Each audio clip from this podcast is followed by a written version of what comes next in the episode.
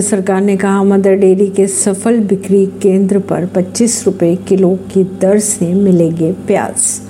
केंद्र सरकार के अनुसार दिल्ली एनसीआर में मदर डेयरी के सफल बिक्री केंद्र पर 25 रुपए किलो की दर से प्याज मिलेंगे। सरकार ने प्याज की बढ़ती कीमतों कीमतों के मद्देनजर यह कदम उठाया है। खबरों की अगर माने तो इससे पहले से तेलंगाना और अन्य दक्षिणी राज्यों में हैदराबाद कृषि सरकारी संघ उपभोक्ताओं को प्याज की खुदरा बिक्री की जा रही है परवीन नई दिल्ली से।